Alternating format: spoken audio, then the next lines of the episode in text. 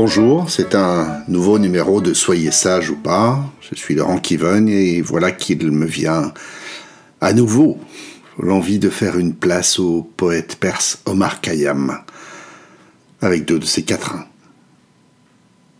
Oublie le jour qui s'est enfui de ton existence. Oublie-le. Oublie demain qui va venir, pas encore né. Oublie-le. Sur ce qui est et qui n'est plus, il est vain que tu réfléchisses.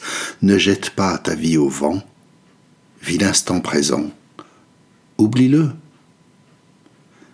Et puis un deuxième, presque sur le même thème. Ce château, qui par sa splendeur rivalisait avec les cieux, ce château, dont les souverains se succédaient nimbés de gloire.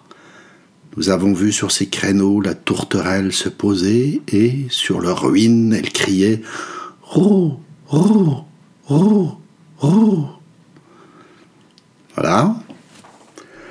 Faites une pause. Réfléchissez. Parce que ces quatrains, réécoutez-les peut-être. Pour ma part, euh, peut-être parce qu'il y a derrière ces vers des choses euh, si graves. J'hésite à faire un commentaire qui pourrait me paraître euh, superflu, évident, trivial. Nous nous disons tout ce que je pourrais vous dire constamment, avec peut-être un peu moins de poésie. Le mystère, et cependant que nous continuons à agir comme si nous n'en savions rien. Un mot peut-être sur le cri de la tourterelle. Une note de bas de page dans la belle édition de Segrers dont je dispose dit qu'il y a là un jeu de mots. Kou, K-O-U, que j'ai prononcé roux, est l'abréviation de Kuja, qui signifie Où est-il?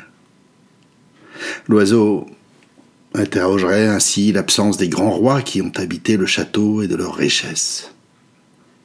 Où serais-je moi-même Dans cinquante ou cent ans? Et où suis-je aujourd'hui?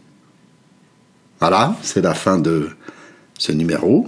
Cliquez, un petit pouce euh, sur YouTube, un petit commentaire sur mon site. Et à très bientôt.